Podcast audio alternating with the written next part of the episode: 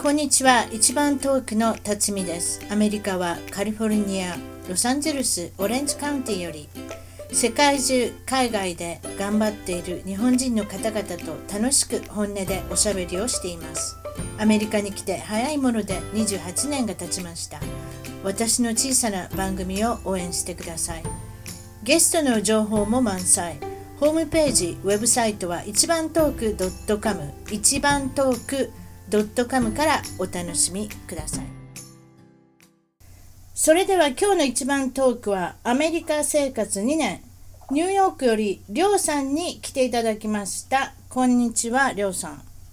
こんにちは。あ女性の方なんですねりょうさんと言ってもそうなんです。よく間違えられるんですけど。そうでしょうねりょうさんはあれですかこっちでりょうってこの「り」にちいちゃな妖怪ってこの発音できないでしょ確かアメリカ人ってできないですね。なんて言うなんであの。なんか言われますラでしイオょとか。 ライオですかそうですね。あのスターバックスとかで、あのカップによく名あ前をああ書いれて嫌やね私も「辰巳」なんて言うてもらうもうかいかかっこも私なんかもうともあの子供の名前とかあのうちの主人の名前とか入れますもん本当ですね。私もなんかたまにエミリーとか言ってます。エミリーってまたそれもすごいな、なんかわかりやすいかなと思って。うん、また「リ」がまたでも L 入ってるからまた大変になったりしませんでもあとねりょうちゃんリオって言いますねあのリリオナード・ディカプリオって言いますけどあれがリオって言われますでしょこっちでそうですね。うちの主人のそううちの主人のね友達もね確かりょうくんっていうのがいたんですよその日本にお仕事した時にそれでね日本人でですよね。あれ。日本人の男の子でですねよねはいはいたんですよその子の名前言えないリオリオって言うんですよほんで私たちが教えるでしょリオだって言えないんですよ必ずリオになってるんですよ あなたはそうですかうーんまあエミリーさんエミリーさんって呼ばないでおきますねなんかちょっと具合そうがですね具合がおかしいのでねそうですかそれで、えっと、いきなりなんですけれどもこれまた一番トークの名物になってるトップ5今今まで仕事で出会った世界のムカつく言い訳ってまたすごい題名というか、まあ、タイトルついてつけてくれましたね楽しそうですね、それでいってみましょうかそれじゃあ5位からいきますかね1位は一番楽しいので最後にしましょうはいそれじゃあ5位からあなたが言いますかそれじゃあ何ですかこれははい。えっ、とフランス人が言う私2ヶ月間いないから仕事進まない。何ですかあ2ヶ月もどっか行くんですかなんかヨーロッパの人ってバケーションで夏しいないんですよねあの人は長いなそうなんですよで大体7月8月とか8月9月とかずーっといなくて仕事にならんなで引き継ぎもしてくれないんですよね それも困った話だから全く仕事が進まないのに、うんなんか10月にイベントがあるとか結構ね困っちゃうんですよね結構どころかね、いやでもね、私ね、アメリカ来てね、アメリカもそういう人たちなんかなんて違いますね。最高でも2週間ぐらいしか取りませんもんね。で意外とねアメリカ人は休まないですうん、ね、休まないと、あと、祝日がないでしょだから3日連休なんかほぼないんですもん。よう働きますせ、この、いや、働きますせって言ったら、大阪人が働いてるみたいですけど、でも、私ね、びっくりしたんですよ。私、自分もその、アメリカの会社で働いてましたんでね、なんでこんな休みないのかなって、本当思いましたもん。だから、そういう観点から考えると、ヨーロッパの人違いますよね。違いますね、なんでなんか自己中と言ったらあれですけどいやあのねもうちょっと働いてほしいオーストラリア、ニュージーランドもこの調子ですよ。2ヶ月ですよ、確か。あそうなんですか、うん、あそこも止まってますよ経済そこで、あうあ、んねええ、だから夏場なんか大変なことになってるでしょうね、うんうん、でしょうね、次行きますか4位これなんですか、えー、4位はですね日本人が言う予算がないだから負けてっていうのをすごい言われるんですけどうまいこと言えるなあのーこっちにアメリカに来て、まあ、日系の会社で仕事してたんですけど、うんでそこでお仕事をする日本の会社の人が、うんもう必ず言うんですよね。いろいろこれやってほしいこれやってほしいって言うんですけど、うんでも予算がなくてって言うんですよ。何やそれ決まり文句ですかだと思いますけどねまああのテレビ局とかが多かったんであーやっぱりそういうメディア系統ってうまいね初め調子盛り上げといてガタッと落としてきよるなこれで予算がないんですけどって私聞かれへんやんね話始めてるのにねそうなんですよもうだからできませんよって日本と同じではアメリカではできませんよって言ってるんですけど、うんうんうんあ日本の感覚でやっぱり喋らそうれたそうらなんねですよあそれは困るなそうですかそそれはこれニューヨークのお話ですね少しそのさっきおっしゃってたのはねそうですそねれはメディア関係の人っていうのは、次は3位に行きましょうかそれではい何えでー、すとかこれはベトナム人だったんですけど、 うんあの追加の仕事とかうん変更してほしいってやると必ず「じゃあお金ちょうだい」って言ってあのポケットマネーで出してくれって言うんですよ。すごいですねやっぱりなんか南アジアしてますねやっぱりねはい、あの袖の下っていうんですかね、うんうんうんうんちょっと追加で出してくれよって必ず言われあてー余計前なこと指す時は必ずそうですか必ずですねこれねアメリカ人だったら余計前なことしたら部署が違うって言って断るじゃないですかあしますね垂ねれ回しにされねます、垂れ回しにされるでしょ私の部署って決まってる私のこの領地が決まってるから向こう行ってくれってそうそうそうでもベトナム人とかあこういう南アジア系はそうですねちょっと余計前なことしてあげるけどはいちょっとちょうだいってお小遣いねそうなんですよでこれも一人じゃなくて、うんこの人が言ったらじゃあ他の人もこれだこれだって言って結局でみんなグルなんですよあ グルですかいや文化が違いますねちょっとご近所でもそうですかそうなんですよそれでもうそれが嫌でしたそそれじゃあ次に行ってみましょうか、はい、次がですね、うんまたにアジアなんですけどやってくださいえーとタイ人が、うんはい絶対、うん、後でやるね後でやるねって言って、うん絶対仕事が終わんないんです締め切りまでにあそうやっぱこれみ南アジアの南が入りますねこれね南国の感じですねそうですねもうアジアの中で一番のんびりしてると思うんですけど私は、うんうんうんうんそれで何ですかあーこれあの言ってくれたのは何昼寝昼そうな寝んでとすか食事は必ずするスキップしないしないですはああのーなんかイベントとかでそれも一緒にお仕事してたんですけど、うんその日中に明日からイベント始まるよっていう時でもじゃあお昼行ってくるね1時間半ぐらい休んだりとかそう昼昼寝ってどこでするんだかその仕事場で昼寝って昼寝はあの、イベント会場の、うんちょうどその、まあ、施工現場みたいなところで どこでも寝れるんですあの人たちね どこでも通路で寝て ます寝れるでしょあの人たちってそれは特技ですよねそういう意味ではね本当に日本でも例えばその満員満員電車じゃないけど例えば電車に座りながら寝てる人とかたくさんいるじゃないですかはいはああいう器用さもありますけどそれはそれで器用ですねその辺でも寝るっていうねい寝てますねはい暑くても寒くても、うんうんやっぱ暖かいとこの人って違いますねあのスピードアップしないですねしないですね、うんなんか間に合わなくてもちょっとしょうがないかなみたいな、うんこちらでもやっぱり出身が例えばハワイの人だったりねあー例えば、そうですあねのメキシコ、来ますねメキシコの方とかあの辺のあるじゃないですかエルサルバドールとか、はいはい暖かい赤道、はい赤道の近所のとこ暖かくなれば暖かくなるほど時間にルーズだったり例えばそういうふうなそうですね期限を守らない期日を守らないこんなんいっぱいですね、うん、ありますね次行きましょうまかあおおおらかはいおらかといえばおおらかですね次いち行きましょうかこれあの1位ですはいね、じゃあえー、と最後ですね、とフランス人が絶対みんな1回は会ってると思うんですけど、はい今まで英語で話してたのに、うんやっぱり英語わかんないって言って都合が悪くなるとフランス語しか話さなくなる都合が悪くなったらそれと例えばどういう時ですか都合が悪いっていうのは例えば、うん向こうのミスで、うんあの言ってたものと違う印刷物ができてたりとかうん例えば6時にじゃあミーティングしようねって言ってたのが来なかったりとか。うんまあ、そういうのをどうなってるのって聞くと、ね、英語わかんないからってみんなフランス語しか喋んなくなってなんやそれね 本当ね性格悪いなって思うんでいすやよあああああるある意味何をどう思ってんの私ある意味でアカデミー賞女優賞俳優賞ですねそれねそうですねものすごいあれですねあの役者みたいですねそんなとぼけるっていうか大とぼけですねそうですねえ今喋ってたよねっていうのが何回もありましたねほうまあでもそれは失礼ですねその仕事の中ではねその知ってるのに知らないとかねそうですね本当人はねみんないい人と思うんですけどフランス人も仕事するのはちょっと一番嫌だなってあそこのリズムはまた違いますね仕事に入って私仕事一緒にしたことないですけれどもね、はいでも例えばお客様のカスタマーサービスの電話とか取ったことあるんであのフランス人の人の怒り方は違いますねなんか違うあ感じそがうですしかますね何が違います、あそに似た感じその英語がわからないとかあー向こうが間違ってるのに英語がわからないとか急にフランス語始めたりそういうことしてましたねそういえばねそうそうそうなんですよ、うんだから道聞いてもフランス語でしか返してくれなかったりとか分かってんのにねそうなんです合わせてくれていいやんねでもやっぱりその世界が世界のその共交通語というか公用語が英語っていうの認めたくないんでしょうね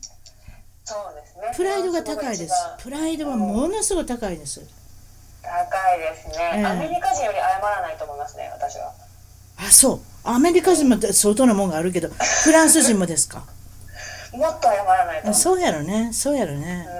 うん、カチンとくるようなことがよく起こるねやっぱフランスの人とありました接ねしてるとどうでしょうねでもフランスででもフランスでも南と北がまた違った文化だったりするしねこれ一概には言えませんけれどもね、うんそうですね私もその一部しか知らないからね何とも言えないですけど、うん、あとやっぱりその例私えば大都市のパリから来てる人って大都市の人の性格ってあるじゃないですかそれもありますね。そうですね、うん、やっぱりそれもあると思いますよ。田舎町の人はまた違う。だからパリの人なんか、私パリ行ったことありますけど、パリ行った時最悪やと思いましたけどね。なんでこんな冷たい扱いを受けなあかんのかなと思ってね、そうあなたが言うようにその、あーあの、そうへですね平気で英語でこう、ものを頼もうものならね、うんわからんふりもされるし大変なことになりますよ、やっぱり。ありますねそうですか、まあ、いろんな経験をされてるんですけれども、まあ、いろいろ世界中の方と接しら接せ、ね、接しておられていろんなお仕事もされてるみたいですがとりあえずは出身はどこですかりょうちゃんはありょうちゃんだよ、ねえーい今さんはいすいません、 えー出身は神奈川県ですねうん、それでもどこですか神奈川県の中でも広いでしょえーとですね神奈川県の湘南地域のあのサザンオールスターズとかで有名な茅ヶ崎という市があるんですけど、それ言うたらもうそれしか分かりませんもん茅ヶ崎イコールサザンオールスターズですもんねそうなんですだけど茅ヶ崎のちょっと内陸の寒川町という小さな町です、うん、これ寒いというこの寒いに川って書いて本当に三本川の川って書いて寒川町って読む珍しいですねこれね、はいうん、そうですそうかなんですでお父さんは何されてた方なんですかあなたがえ小さっいと時、父は、えっと中学と高校の、まあ、一貫校なんですけどそこの教師をやってます、何の科目ですかえっと国語をやってます国語を教えてはったんですね、はいそうですかそえでお母さんは母も、えっと今は辞めてしまったんですけど同じ学校で英語の教師をしてまして、うんうんうんうんそこで出会った職場結婚ああ同じ学校でねは気いがあったんでしょうね英語と国語文系家族ですねそういえばねそうですね思いっきり文系ですそねうですね、理数はあまり入ってませんね。それで、はいお兄さんが一人ってこと、年子のお兄さんですね。はいそそそうれです二人兄弟ですね一。二人兄弟。はいそれで、あの、しょ、あの、小さい頃はどんなお子さんだったんですか。りょうさん。小さい頃は、えっ、と多分そこが人生のピークだったような気もするんですけどあ、そう、そこからつまおり、そこから落ちていくんですか、 どんどん。いや、そんなことない小でし学ょ校とかはあのすごい成績がすごく良くてはい。足も速くてああ、かけっこしたらね。うん。そうですねリレーの選手に毎年選ばれるようなうん。感じの、いいな、あなた、そしたらテープとか、絶対触る方です。私なんか、ぜ、テープ触ったことないわね。最後のテープ。はい、毎回毎回徒競走もずっと一番だったりとか、いいなあテープ触ってみたいなそうかうでしたーんね、うーんそうですかそれ運動運動が万能だったんですねどっちかって言ったらねうん、そうですね結構得意な方だったと思います遊ぶのも例えばあの外で遊ぶのが好きだったんですかお家の外で好きはでしたあのーすごい田舎だったんで、い周りが田んぼばっかりでいなんでそこで秘密基地作ったりとあかあやりましたね段ボール箱集めてきたりとかしてねそうですそうです段ボール集めてきて、はいはい藁をかぶせて、はいはいはいレンゲ積みしたりねはあいとやってましたクローあれクローやってましたクローバーでこんななんかネックレス作ってみたりしたじゃないですかはい皆さんやってました、やってました、ねねああいうことしたもんですそれでお絵描きも大好きだったっておっしゃったそうですねなんかこっそり下手なりに漫画を描いてたり とかうんなんでこっそりなんですかそこで。いやなんかちょっと恥ずかしかあった恥ずかしいこかっらそりね確かに恥ず恥ずかしいです入ってまねだって他の人のはみんな上手に見えてしまうもんねあの時はねそうですか、はそれであのお家の中のそのあなたの部屋にはポスターがいっぱいあったっておっしゃってどういうふうなあの人気スターのポスターがいっぱいあったんですか えっとですね、私はすごいジャニーズが好きで、はいあおの、ばキキキッズとか、 おばちゃんわかるかないやいやおばちゃんわからないけど聞いたことありますよキキキッズと、えっ、と、嵐が昔ジャニーズジュニアだった頃ですね。えそのジャニー頃ズジュニアっていうのからなんか発展して別れたんですかどうなってるんですかジャニーズジュニアっていうのはたくさんいたんですかジャニーズジュニアにまずみんな入るとそのジャニーズ事務所に入るとジュニアになってこの、まああー例えば KiKiKids とか V6 とか、はいはい SMAP とか後ろで踊るんですよね二軍みたいなもんですか野球でいう二軍になるんですね下積みみたいな感じですねああ二軍三軍下積みになるんですかそうなそうるほ下積みどをしてで、まあ、そこから嵐になったりとかあーそっからちょっと人気出てくるもんね女の子がどのそ子うなんでうまいことしてるな相変わらず北川さんはジャニー北川さんはそうなんですよ本当にうまいことしてるわそうそっからえ出てきたのがキンキキッズっていうそれキンキキッズって名前からしたらやっぱりあれでしょ関西の子でしょうねこれ多分ねそうですそうですあの堂本光一と堂本剛で2人で KiKiKids で関西になって何それ堂本と一緒の名前ってたまたまじゃないでしょこれ兄弟ですあかたまたまですよたまたまえそんなたまたまがあるんですかおかしなそうおかしな名前で別におかしいことないですけどあんまり聞いたことなないような名前ですね堂本さんってそうですね。それでその KiKiKids のファンクラブに入ったりしてまして。 本当にいいとことかじゃないんですか しつこいですね私も違うと思います。多分ああなたはそこのファンクラブに入ってその嵐っていうのごめんなさい私本当浦島太郎子なんで浦嵐さんっていうの一人ですかこれお二人ですかなんえでっすと嵐さんは5人ですね。ごあ5人もいるんですか私嵐って男の子一人かと思ってあそういうグループが5人もいるんですねこれもううまいことしてるなすごい男前とかちょっと男前とかどうでもいいような顔したのとかいっぱい集めてくるんでしょまあいろいろこうね集めてそうでしょいろんなねファンを囲い込むのに。うまいことしてるわそうですかそれであなたそのポスターどこから取ってくるんです取ってくるって別に盗んでくるんじゃないけど何か何を買ってついてくるんですか昔あったあんですねのその時に、まあ、今わかんないんですけど、三種の神器って言われてたそのジャニーズのアイドル雑誌があって、うんあの明星と あ懐かしいウィンクアップとデュエットっていう三つがあってその辺だと分かるわそうんそうそれを買うとポスターがついてくるんですよ。いいですねでもどの雑誌が一番いいの持ってましたそういうのってありません一番写りがいいとか明星だと思いますよ。やっぱり明星さんですね撮影会とかでもやっぱ違うんでしょうねいい写真を持ってるんですねそうですかやっぱり、うん、明星買ってましたね、毎月毎月。でペタペタペタペタ貼ってその中の誰が好きだったんですかその中の、あの、やらくんっていうジュニアがいて、うんギャラ君知らないと思うんですいけやど。いいですよ後で調べておきますけどギャどんラな顔の人かはいやらともゆきくんっていうジュニアの人がいて。なんで好きなんですあそれなんでギャラ君が好きなんですそれ聞きましょうかのやらくんは、まずすごいかっこいい。あそれ一番それ一番決定的なもんですねあとは、うんそのアクロバットがすごい得意で。おお万 能あの、バですねク転とかバク宙とかそういうのあすごそういいうのそういうの上手な子で。うわー顔が綺麗で顔が美しいのにそんなことまでするんですかそれは人気出るそうわなんですよそれでその KinKiKids の後ろとかで踊ってるので結構、まあ、目立つポジションにいたりとかして、うーんバク転なんてあく憧れましたねそんなんできる女の子あんまりいませんねやっぱ男の子ですねなんですよすごいそれがかっこよくて、であのうちは持ってたんですよ何ですかそれうちわって ギャラクやらくのうちわってのはなんかあれですかオークションのサイトなんか行ってもなんか高いんですか1万円とかするんですかそんなんじゃないんですえねそんなんじゃないんですけどコンサートに行くと売ってるんですよそれも「やらくんのうちは」とか「剛くんのうあちは」そんなんただでくれないいのさすがジャニーズ何でもお金ちろんもちろんで、このハート型に、んこう持ち手のと矢の形したのが刺さってるうちわとか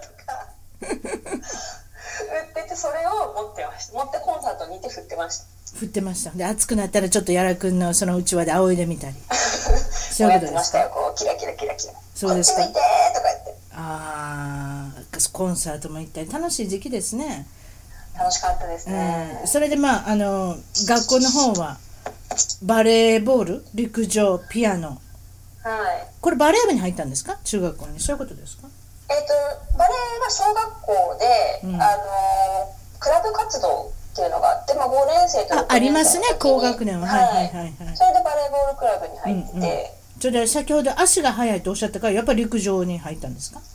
そうですね陸上部に今なんかあんまり考えなしに、なんかす走るの結構好きだし陸上部でいいかなみたいな感じです、そうですねで習い事はピアノそろばん水泳でその中でもやっぱりそろばんがとても得意だったそういうことですねそうですね、結構、あの、県大会で優勝したりとかすごいじゃないですかしてました、大変なもんほな見けたとか避けたぐらいとか今でもできるんですか暗え算ーととかできるはずです、はい。暗算はほな強いまでも。こっちであれですねレストランなんかで行って6人でご飯食べたらあなたパッパッパって暗算で計算してタックスがこれで税金が何でってやってチップが何でってパッパッパってできるってびっくりされるでしょそうですね、結構なんか、え、今のどうやった のとか、携帯使わなくていいのとかい言やっわて。たいや私もね私もそうあなたほど言ってないですけどね暗算が比較的できるんですよそろばんなんか習っててうんうんびっくりされますねなんでそんなんできんのって、ですよね、結構。うん、日本人はいますよそれはもうそろばんの得意な人っていうのはね、うん、そう覚でえてすね、うちまもす母がなんか昔やってたみたいで。えそれそろばんのもあってそろばんをやってたんですかそろばんを習ってて、で自分がその家計簿つけるのとかなんか便利だからあんたもやりなさいそうそろそろばんってねちょっと私思い出したんですけど近所のね増田、増田先生っていうのがいたんですそろばんの先生でもね、はい昼間はね増田布団店の店長さん店長っていうかねあのご主人なんですよ それでね布団なんてあんまりそんな売れないじゃないですかそういった言い方あれな、はいはいでも先生だからみんなそろばんの帰宅を全部買わせんねん買わさせんねん 商売上手さすがこんなん関や西ってますであんなんやってますよってなんかチラシとか作ってなんか無理やりもらってましたもんそしたらやっぱり先生とこで買わなあかんってねプレッシャーかかるじゃないですかはういはいはまいいことやってましたよだから昼間はもう布団のデリバーねしゅあの、なんていうんですかあの配達してもう夜はだからあれですよそばそろばんの先生ですよえーえそこで習ってたんですかそうそここでないや布団屋さんに行ってないですよそろばんの塾に行ってないんですけどでもその先生が掃除すんのきなんか嫌いな先生でねなんかなんかね漫画本とかいっぱい置いてあるじゃないですか漫画本ってわかりますでしょはいあれみんな読めるようにしてるからかななんかしなきゃなんか虫がいっぱい出てきてねなんかとんでもないとこだったんですよ ちょっと嫌だなわかりますなんか雑誌とかねあの漫画本とかいっぱい置いてたら匂ってくるんですねあれねうんわかりますあなーんかちょっとね古臭い感じそうそう今でも覚えてますあの匂い独特なまあでもそれは割と好きだったんでね私もねそういうお話がありますけどそうですかそれではい小学校中学校それであれですかあのお友達とうまくいかない時もあったんですね少しね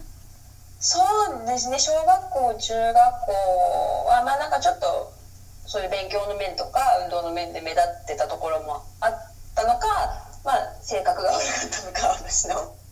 でちょっとまあいじめられたりとかああああああなんかあれですか小学校の高学年の時なんか物事がすごいこと起こったんですね私は聞いた時すごいと思いましたけど何ですかそうですねあの6年生だったと思うんですけど、うんなんか気づいたら持ってったカバンがハサミで切られててそれこそでまた丈夫なハサミですねなんか布の部分かなんか切られててはあでそれをこうまあ明らかにあの子がやっただろうなっていう子がいたんですよ同じクラスに。うんうんうんうんでまあもともとちょっとねいじめられたりとかしてて、でもそこで普通だったら泣くと思うんですけど、うん私もなんか気が強かったんで、うん帰りのホームルームで先生になんかちょっとカバンが切られてたんですけどちょっとあります私ね、ホームルームの時間いやでしたね。みたいなホームルームの時間ですか、ありますね。それで先生があんまり役に立たなかったんですか。役に立たなかったんですなんか事なかれ主義というかなんかそれはちょっとそういうことしちゃいけませんよみたいなうーん感じでもう終わっちゃってうん犯人はあなた分かってるんでしょ、でもね。分かってますだからその、まあ、彼うんもなんかホームルームが終わってから、うん。なんか「どうしたのそれ大丈夫?」とか言って話しかけてきましたけじゃどあじゃあしやっちゃな。自分はやっといて、それ大丈夫と、お前が来たやないか。 と思いますそれかまあ誰かに命令されてやったかわかんないですけどうんうんうんうんうんうんうん。 「本でも当。大丈夫?」とか言って男の子ですね、今彼っておっしゃったからね。そうですねなんか男の子も女の子も、まあ、ちょっと不良っぽい子がクラスにいてりょうちゃんのこと好きやったんちゃう、ひょっとしたら、そんなんいやないか。全くなあいそのなんかたまにあるやんかなんかいじめいじなんかちょっといじめたりしてなんかちょっとねあの意地悪なこと言う子に限って好きだったとかってそういうのも聞いたことあるけどでもまあカバまで切らんなうん、私のその寒川町って神奈川のスラムって言われるぐらいで治安が悪いんで、あーそういうこともあるかもねそうでしょうね、うんそうなんですよね、うんそれでまあ高校に進学されるのはその寒川町でないとこに行ったんですね。そうですねはい藤沢市というところにあるうん。湘南高校というところに来ましたそこそれそこは進学校ですか。はいあの一応神奈川で公立では一番と言わトれッてプいるの100%、ほぼ100%の大学進学率の学校なんですね。そうしたらあなたが言ってたそのあーまあそうやんちゃなねあの中学時代っていうかそのまあ悪がいるようなところとはちょっと違ったので、これは快適だったでしょ。違いましたそうですねすごいなんだろうあのバイクに乗ってくるような子もいないしタバコを陰で吸ってる子もいないしああ。あ平和だなって思いましたまあそれが普通なんですけどねでもなかなか、まあ、その日本のシステムとして小学校中学校全ての人がいますんでねそうはいかないですもんね同じようなそのまあ勉勉学ができる人っていうのはそうです集ねまってこないですから難しいですねそういう人いっぱいいますねこのゲストでもねあーうんそうですかそれでここでも陸上部ですかそうですねここでもなんかあんまり考えなしに陸上部に入って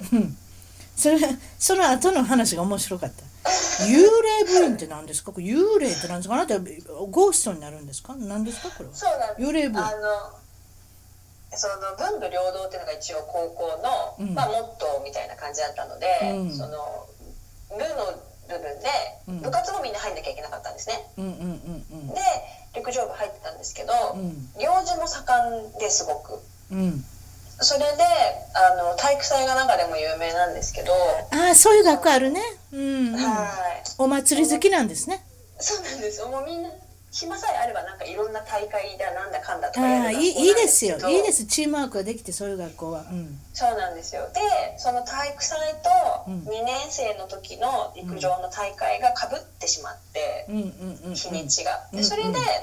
私以外の選手はみんな大会に出るって決めたんですけどあなるほどね私はお祭りの方が良かったんで私体育祭に出るねって言ったら、まあ、ちょっとなんか気まずくなっちゃって それで行きづらくなっちゃってうんずるずるずるずる席は置いてあるんだけど部活には行かないっていうちょっと幽霊部員の時期があってでもその行かなかった時期はあったけどそれはそれであなた忙しかったんですねなんと放課後にセーゼリアに入り浸りですかセーゼリアって覚えてますよあサイゼリアサイゼリあアサイゼリアって言うんですかすいませんまた間違ってますサイゼリね、はい、サイゼリアにてこれは何ですか100円で飲み放題のあなんかのドリンクバーがあってドリンクバーそれ素晴らしいですね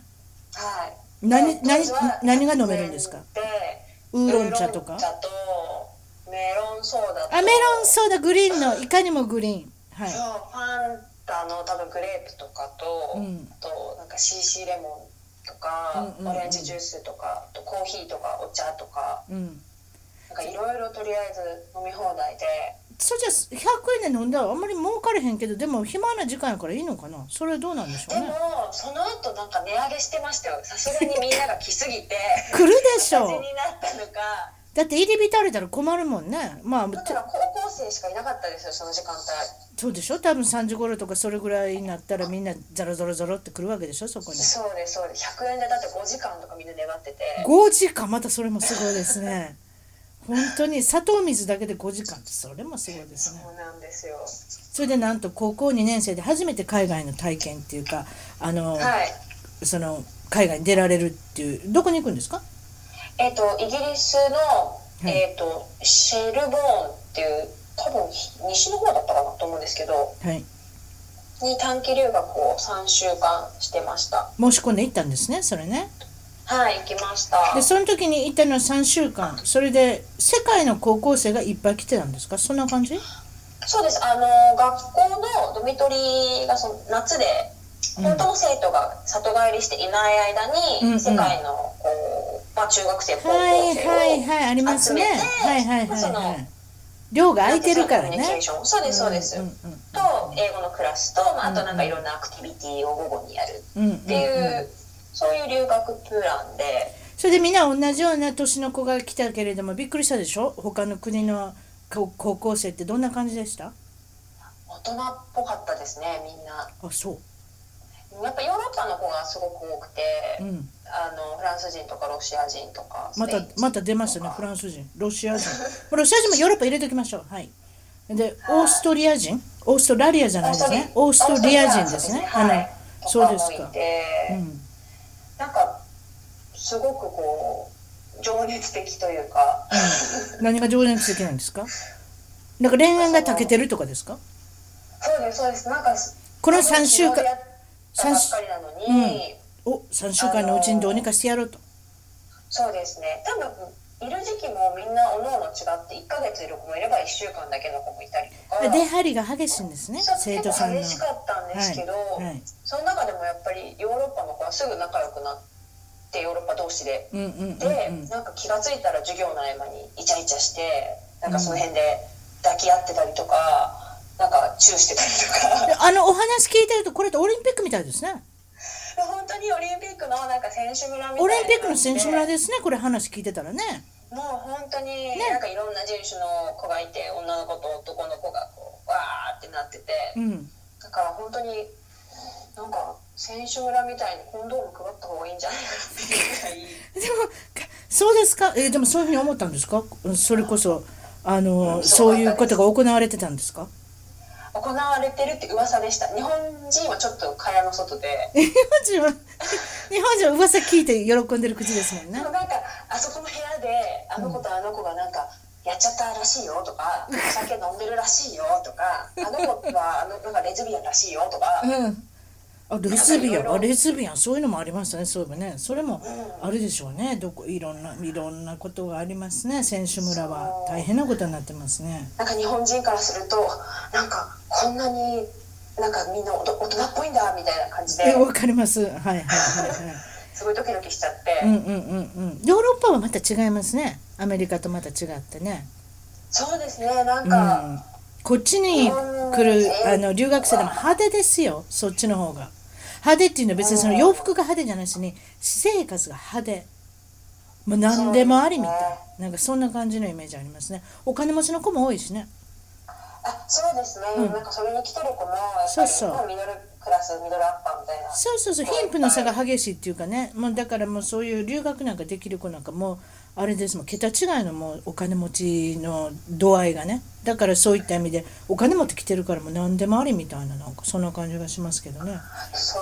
うですねあとはやっぱなんかティーンエイジャーだからみんな悪気もやっぱりなくてあちょっとこそうそうねバカにしたりとかそうそうあとなんか日本人ってなんか英語みんな喋れなくてプププってちょっとバカにされてたりとかおおはあなるほどねそういうのもああるでとしなょんかうね思い出したのはなんかポルトガル人の女の子に、うんなんで日本人の女の子ってみんな胸がちっちゃいの?」って言われたんですよね なんでってそんなもん知らんよこっちが聞きたいわと思なって。ねえそうやなんかやるやりようがあるんやって言うてちょうだい本当うーんそんなことも言われてましたね。うんそうですかそれイギリスのご飯があまりにもまずかったと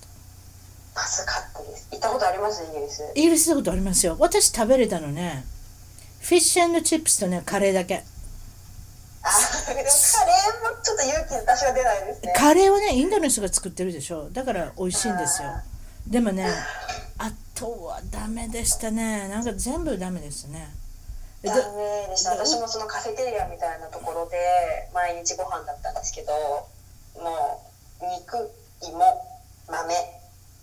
あとなんだっけ、でも野菜。なんかやっぱゲストで行ってはった人がいたんですけどイギリスのその寮生活でなんでここまでまずいものが作れるかわからんってそこまで呆れてましたねそう本当に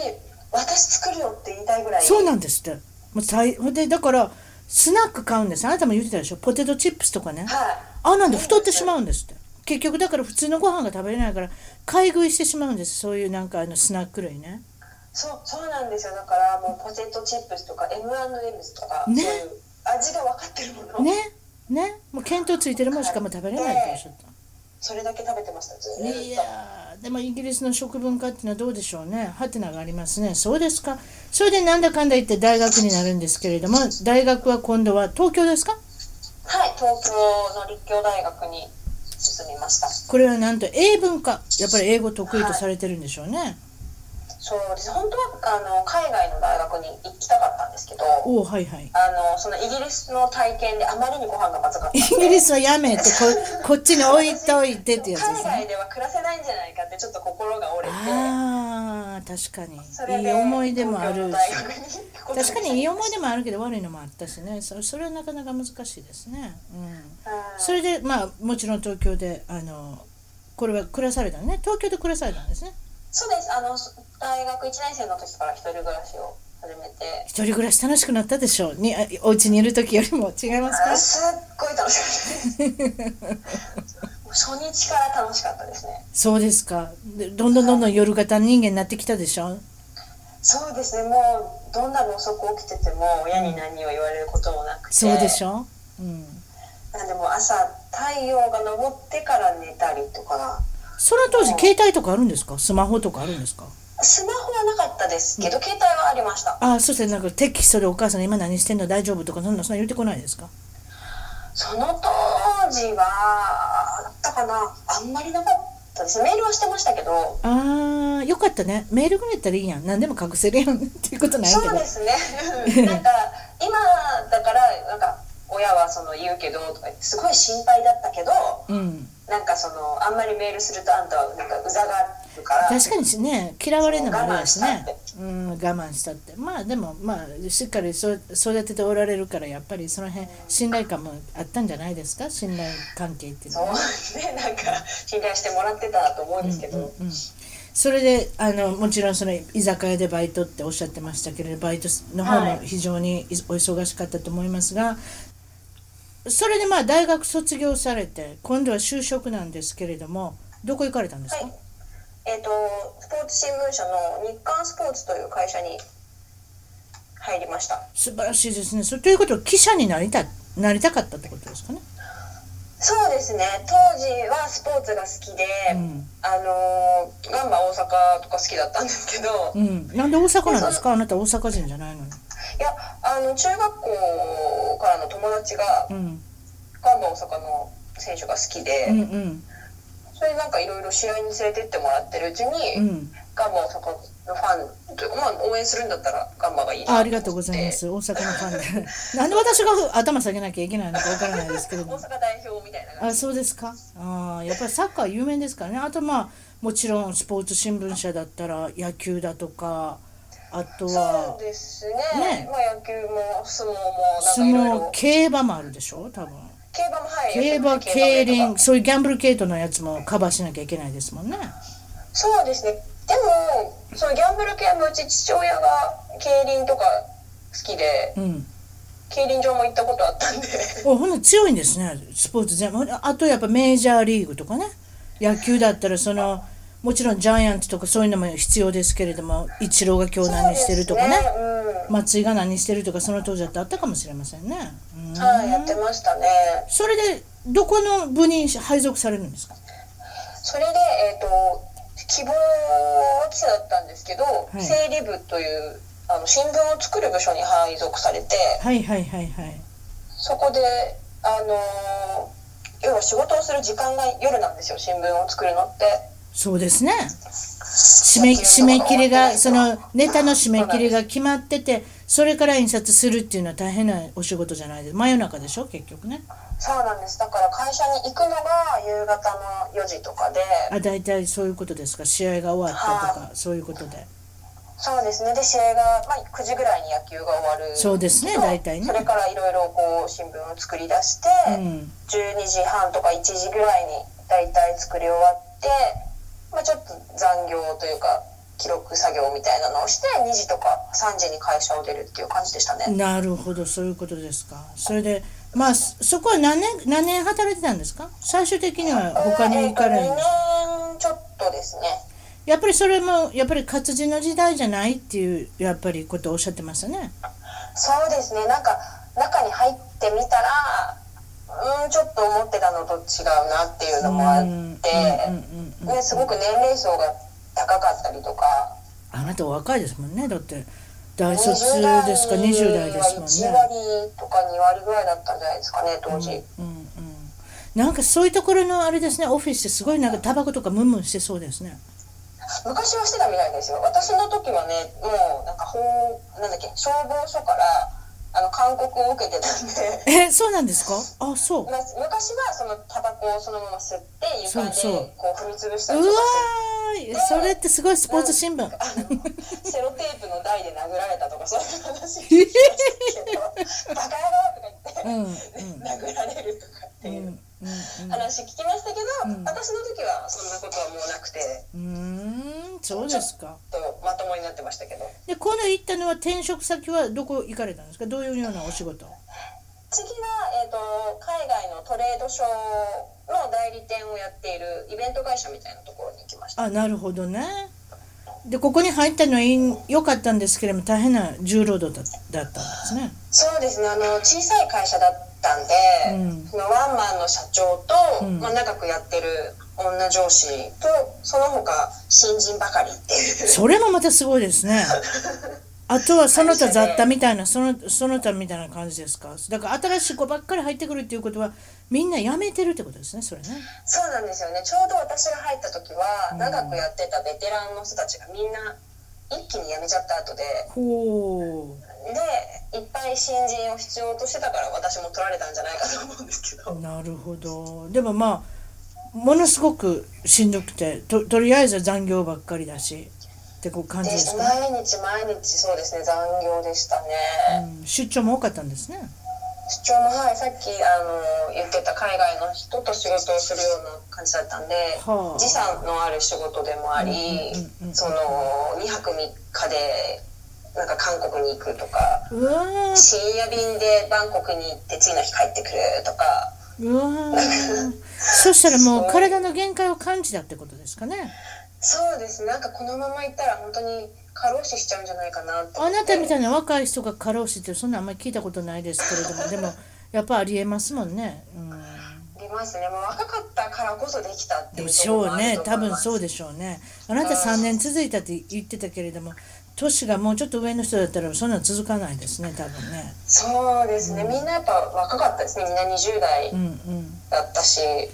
で今度はあのあれですかとうとう海外に元から行きたかったわけですね結局大学い行くそうで時すもねねそのだから食事で挫折したね けど、ねとんでもないとこ行ってましたもんねあのお食事でね、まあそれ以外は良かったかもですけど、まあ、海外に出たい行きたいっていう気持ちもあったんでどうされたんですかなんか見つけてくるんですねそうなんですそれでえっ、とまあいろいろ仕事をしてるうちに今度は海外に住みたいって思うようになったので、うんそういった海外のインターンシップを斡旋してるエージェントみたいのがいるんですけど、うんうん東京でも。うんうんでそこに頼んで、うんまあアメリカでのインターンシップをしたいんですけどっていう話をしたら、うんうんあのメディア系でじゃあ探しましょうということで、おそういう期間があるんですねそうですそうかなんです、はいそれでうんメディア系だと、まあ、LA かニューヨークか、まあ、あってシアトルですけどどうしますかっていうことでニューヨークになりました。あまあそうですねニューヨークの方が大きいし多分仕事もいっぱいあると思いますねそういう意味ではねそうですうね、んはいそれでまあその J1 ビザっていうんですかビザでこちらに来られて最高で18ヶ月が滞在可能っていうビザが降りるんですねはい、トレーニーのビザですね。それでインターンって言ってもものすごく安いんですね給料がね安かったですね。それで 今本話聞いてたらニューヨーク選んだの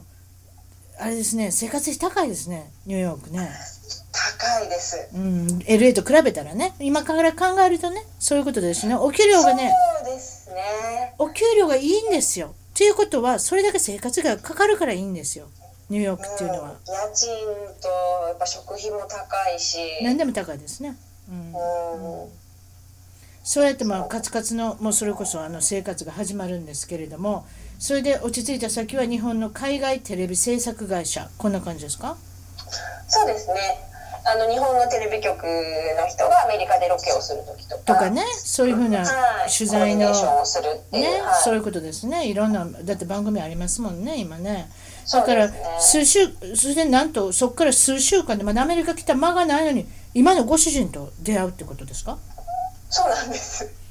いいいいすぐすごいですねそれはまたねそうですね。もうなんか運命と一応言ってます。いや、運命、何でも運命感じたらいいんです。そんなもんですよ。女性ってみんな運命感じるんですよ。あんまり男性は感じるかどうかわからないですけれども、女性はみんな運命感じるんです。そしたらアクション、次のアクションが取れますから。そういうことなんですね。はいそれでご主人は少し年が違うんですか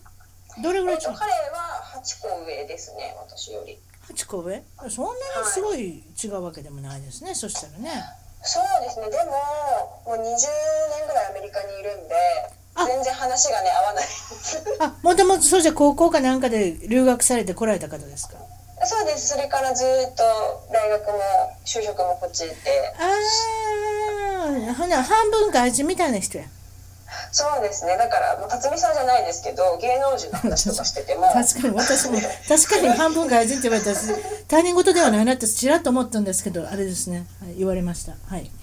そうですね、あなたとあのあなたのご主人ず、大体似たような感じですね、私ね、何十年っていうやつですからね。ああ、確かにね、映画のこととか、あの、こちらのゴシップの話なんかでも、どんどん乗ってこれるでしょうね。今の政治の話とかね、そういうことかもしれませんね。そうですねすごい詳しいですねやっぱそういうのはそうですか。今度出てきてもらいましょう。そしたらそのご主人に。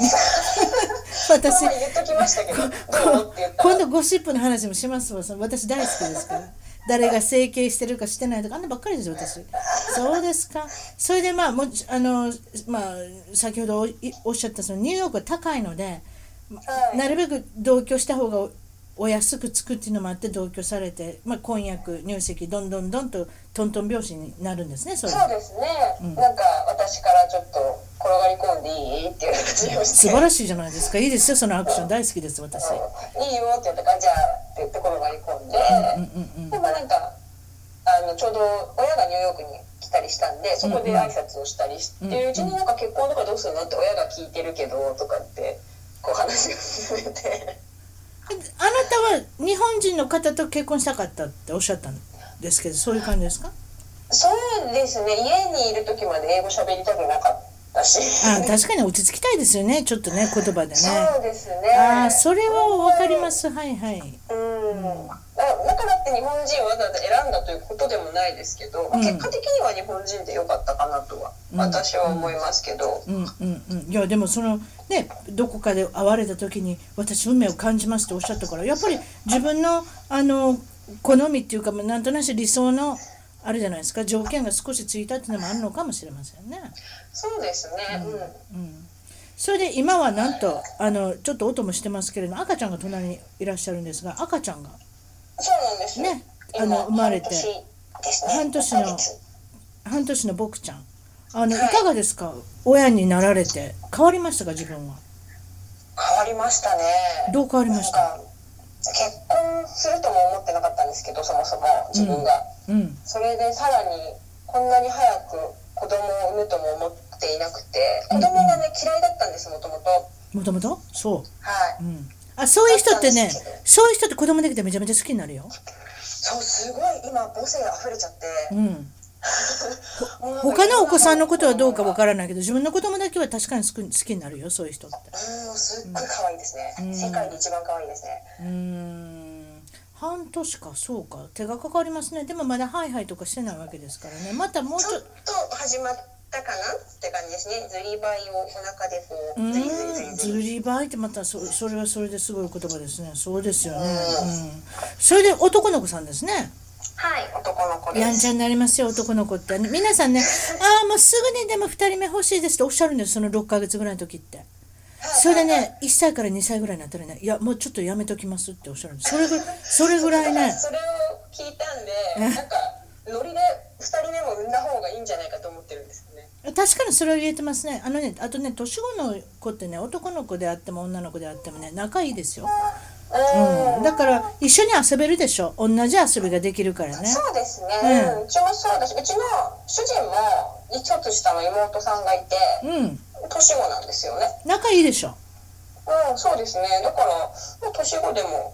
いいなとは思子ってる供ですなんけてどね勢いがなかったら産んだり育てたりできないんですもうそうしそうしときましょうねなんでそうしときましょうっていうのもあれですけれどもそれで今赤ちゃんおっしゃってたのはあの実はその予防接種をされて最近そうなんです一昨日そうでしょ収録が伸びたんですよねだからねすいませんいや構わないんですけれどもただそのあのこの感情言ってあげたいなと思ってね日本の人は日本の予防接種ってどんなんかなってあ日本じゃないわアメリカのね予防接種どんなんかなって何を6ヶ月の時にあのしてくださいって言われたんですかえーっとわ私がこちらで受けてるのは、うん2ヶ月4ヶ月6ヶ月の時うんに6種類ずつ打つんですけど、うんあのーろく種混合 B, B 型肝炎とか、ポリオとか、うんえーっと肺炎球菌とあと DTAP うんえー、とあの破傷風とかのやつですよね、うんうんうんとあとねロタウイルスうんと、うんもう一個なんだったかなもう一個忘れちゃった けどは結し構たかくさんあってはしかとかもあるんですかはしかはないではしかは本当は1歳からなんですけど、うんちょうどに日本にもうすぐ行くことになってるので、うん日本ではしかが流行ってるって小児科に相談したらーじゃあ追加で打っときましょうっても言うって何でもやっておきましょうってそうなんですでおプラスインフルエンザも打つことになっておインフルエンザもそれまたあれですねおそうですかおたふくはまだしなくていいのかなえっと、おたふくまあはもうちょっまとだでですすね。ね。もうちょっとですね。確か1年ぐらいですね。おたふくも、その、やるのはしかに入ってるんだ。もう忘れてもうた私。ねえっ、とこっちで、こっちでなミ、ズミズルズとマンプスとルベラ。そうそうそう。日本は全部入ね、ったやつですね。に日本は強制じゃないんですよ、おたふくってね。アメリカ強制あそでうなすんねですか。いや、だから大変なことになってますよ。あれ本来は売った方がいいですよ。ものすごそうでく、すねものすごく高熱が出るので、あの、男の子の場合は、あの、私、こんなこと言ったら、不妊ってあるでしょ不妊。あ、不妊になるんです。高高熱が出るって男。の子ってなんか、あれでしたっけ生殖機能が死んじゃうとあか。死んじゃうんですでしたっけ。うんあ死んじゃうんですそうそうそうです昔私不妊の治療のあの先生のところで医薬通訳してましたんでねそあ、しそうなんですか。そしたら結局ねダメなおその患者さんが出てくるんでいやその患者さんのおご主人ねで女性ができなかったら男性を疑わなきゃでしょ不妊っていうのは。うんうん、そうでです、ね。皆さんに聞くんですよ「おたふくしてますか?」って必ずしてるんですよで私それから皆さんに言ってるのも絶対してくださいって日本はねあの強制じゃないんですよ任意かなんかなんですよやってもいいやらなくてもいいっていう私絶対やった方がいいと思いますあれだけに関しては、ええ、声を声を大にしますそうですかそれで今ちょっと熱が出てしまってね昨日ねそう、そうなんです。先生から、あの、インフルエンザのは、ちょっと熱が出るかもしれないよと言われてたんですけど。うんそれでちょっと昨日は熱も出てハイパーな感じでそうですねあれは結局菌をちょっと入れるわけですからね、そうですね、うん、だかでなんらかどうしてもそういうことになってしまいますねうんはい、うんでやっぱこっちは熱が出たらあの小児用のタイレノール飲ませていいよとは言われたんですけどええええええちょっとまあそこまでじゃなかったんで、あ良かったですね、うんうん様子見でしたけどそうですか今お母さん業でお忙しいですけれどもなんかハマってることとかあるんですか今ですか今はうんハマってること料理母乳をあげること母乳をあげることそんなことなんかえななんて言ってくれた何をやるんですかあの料理をうんこの忙しいっていうか家にいなきゃいけないじゃないですか赤ちゃんがいるからねうんうんそううんだから圧力鍋とあ素晴らしい圧力鍋いいよいいですよね私ものすごいあれ私はもうあれは絶対話せません私どこにも行けませんもん電気のやつですかえガスのやつ電気のやつちょ電気私電気のやつが好電気のやつ買っきて電気好きもうあれで角煮とかすごい作ってますうん、あれね、そうそうそうそう、だからね、ちょっと30分煮ただけでね、なんかね、4時間ぐらい炊いたみたいになるじゃないですか、煮たみたいになそうるじゃなないんでですか。すよすごい便利ででカレーとかで今も私もしてるんですカレーとかでもめっちゃ美今の人味しくなるしそれで電気のいいとこはシャシャシャシャシャシャってさあの音しないし熱くないし子供にも安全なんですよほっといていいじゃないですほっかといていいんですよよだからガスのやつはガスっていうか普通のねあのガスのやつはちょっと怖いじゃないだからシュクシュクシュクシュクいってるしなんかシャーとかなってるしそうなんですようん、だから私電気のやつ絶対おすすめですよ幅取りますけどねカウンターのスペース取りますけどねいやでもこれは幅を取ったとしても絶対いや買もうい絶した対方がいいと思う1時間以内で何でもできますもんだからそれできますねだからもう何を勧める私たち回しもんかしかし圧力でもね私圧力鍋の使ってる人あんま見ないからりょうさんだけだからすごい嬉しくなってきて本当ですかいやこれは絶対買った方がいいと思いますけうんどご私も飯も炊けるしそうそうそうそうそう何でもできるだから何でもできる何でも言うけれどもその30分から50分ぐらい炊いただけで34時間炊いたみたいになるんですよなりますねお肉柔らかくなるしでお肉とか柔らかくなります野菜もほかほねかだしそうそうそうそうねだから圧力鍋の本でも書きますか2人でね ねなんかこれからそうじゃご家族でお忙しいんですけれども何か例えば引っ越ししたいとか考えますちょっとニューヨークって言ったらなんとなしにファミリーで住むのはちょっと難しそうな感じがするんですけどそんなことないですか、そうですねなんかうちの彼は、うん、カリフォルニアに行きたいって言ってますね来ますかうちにあ違うわうちに来る来てもしょうがないんですけど いやいやいやいやでもカリフォルニアの方に来ますそうかねほうああのどうでしょうねその生活費っていうことに関したらだいぶ安くなるでしょうねそうですねあとはなんかやっぱこう自然がもうちょっとたくさんあってそうですねっていうところがいいんじゃないの、教育的には、うんあっとていやっうぱりのを話し合ってうんて、子供さんが例えばあの家からポッと出てって一人で公園行ったりとかしてもそそういうことができるじゃないですかただニューヨークでできないこととかってもあるし危ないから外出ちゃダメよとかねそういうことも、そうですうん、ねやっぱりストレスになりますもんね子供守らなきゃいけないですもんねそうただ問題は私が車の運転をしたくないっていうことなんですよね いや免許取ってくださいそんなお若いんだし免許は持ってるんです免許持ってるんですかそしたらやりましょう持ってるよんですやりましょうよっておかしいですけどいや私の友達でもあれですよ30いくつになってからこっちで初めて免許取取った人どんどん運転してますよ本当ですかどんどん運転してますよあのねカリフォルニアの方が絶対運転をやりやすいって本当ですか、うんなんか結構ビュンビュン飛ばしそうで怖いんですけど、いんやいんやひあの道が広いから逃げるとこがあるニューヨークはあそうかそうかニューヨークは逃げるとこないもん例えばなんかおかしいことおかしいことっていう かなんかあってもパッとこう車線とか変えても広いですもん車線が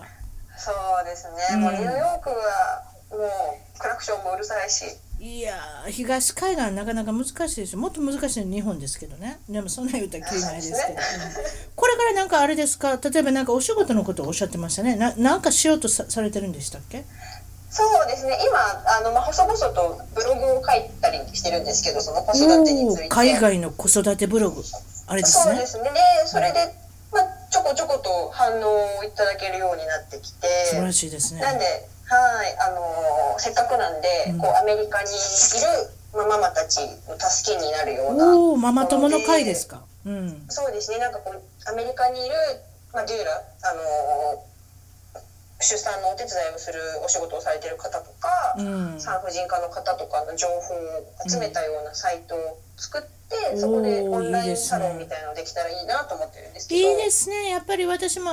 まあその公園でいろいろ人に会ったりとか日本の人ともたまに会ったりとかしますけれども、はいそういったママ友の会っていうのはいいですね。何かそういったのは。そうですねでやっぱり LA とかニューヨークだとたくさんいるんですけど中西部とかそうなんですよ。真ん中にいる人大変。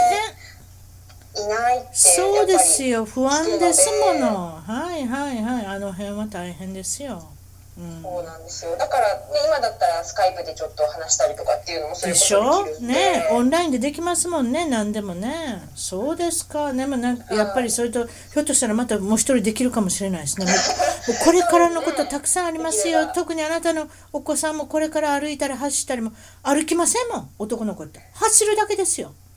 ピャーって行ってしまいますもん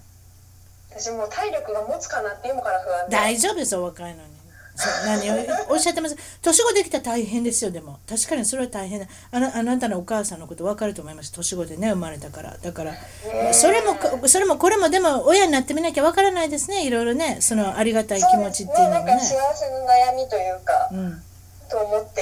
ね、うん頑張って守ってあげたいなとそ思うんですかけどそしたら今日はお忙しいとこありがとうございましたまたお母さん業にあの励んでください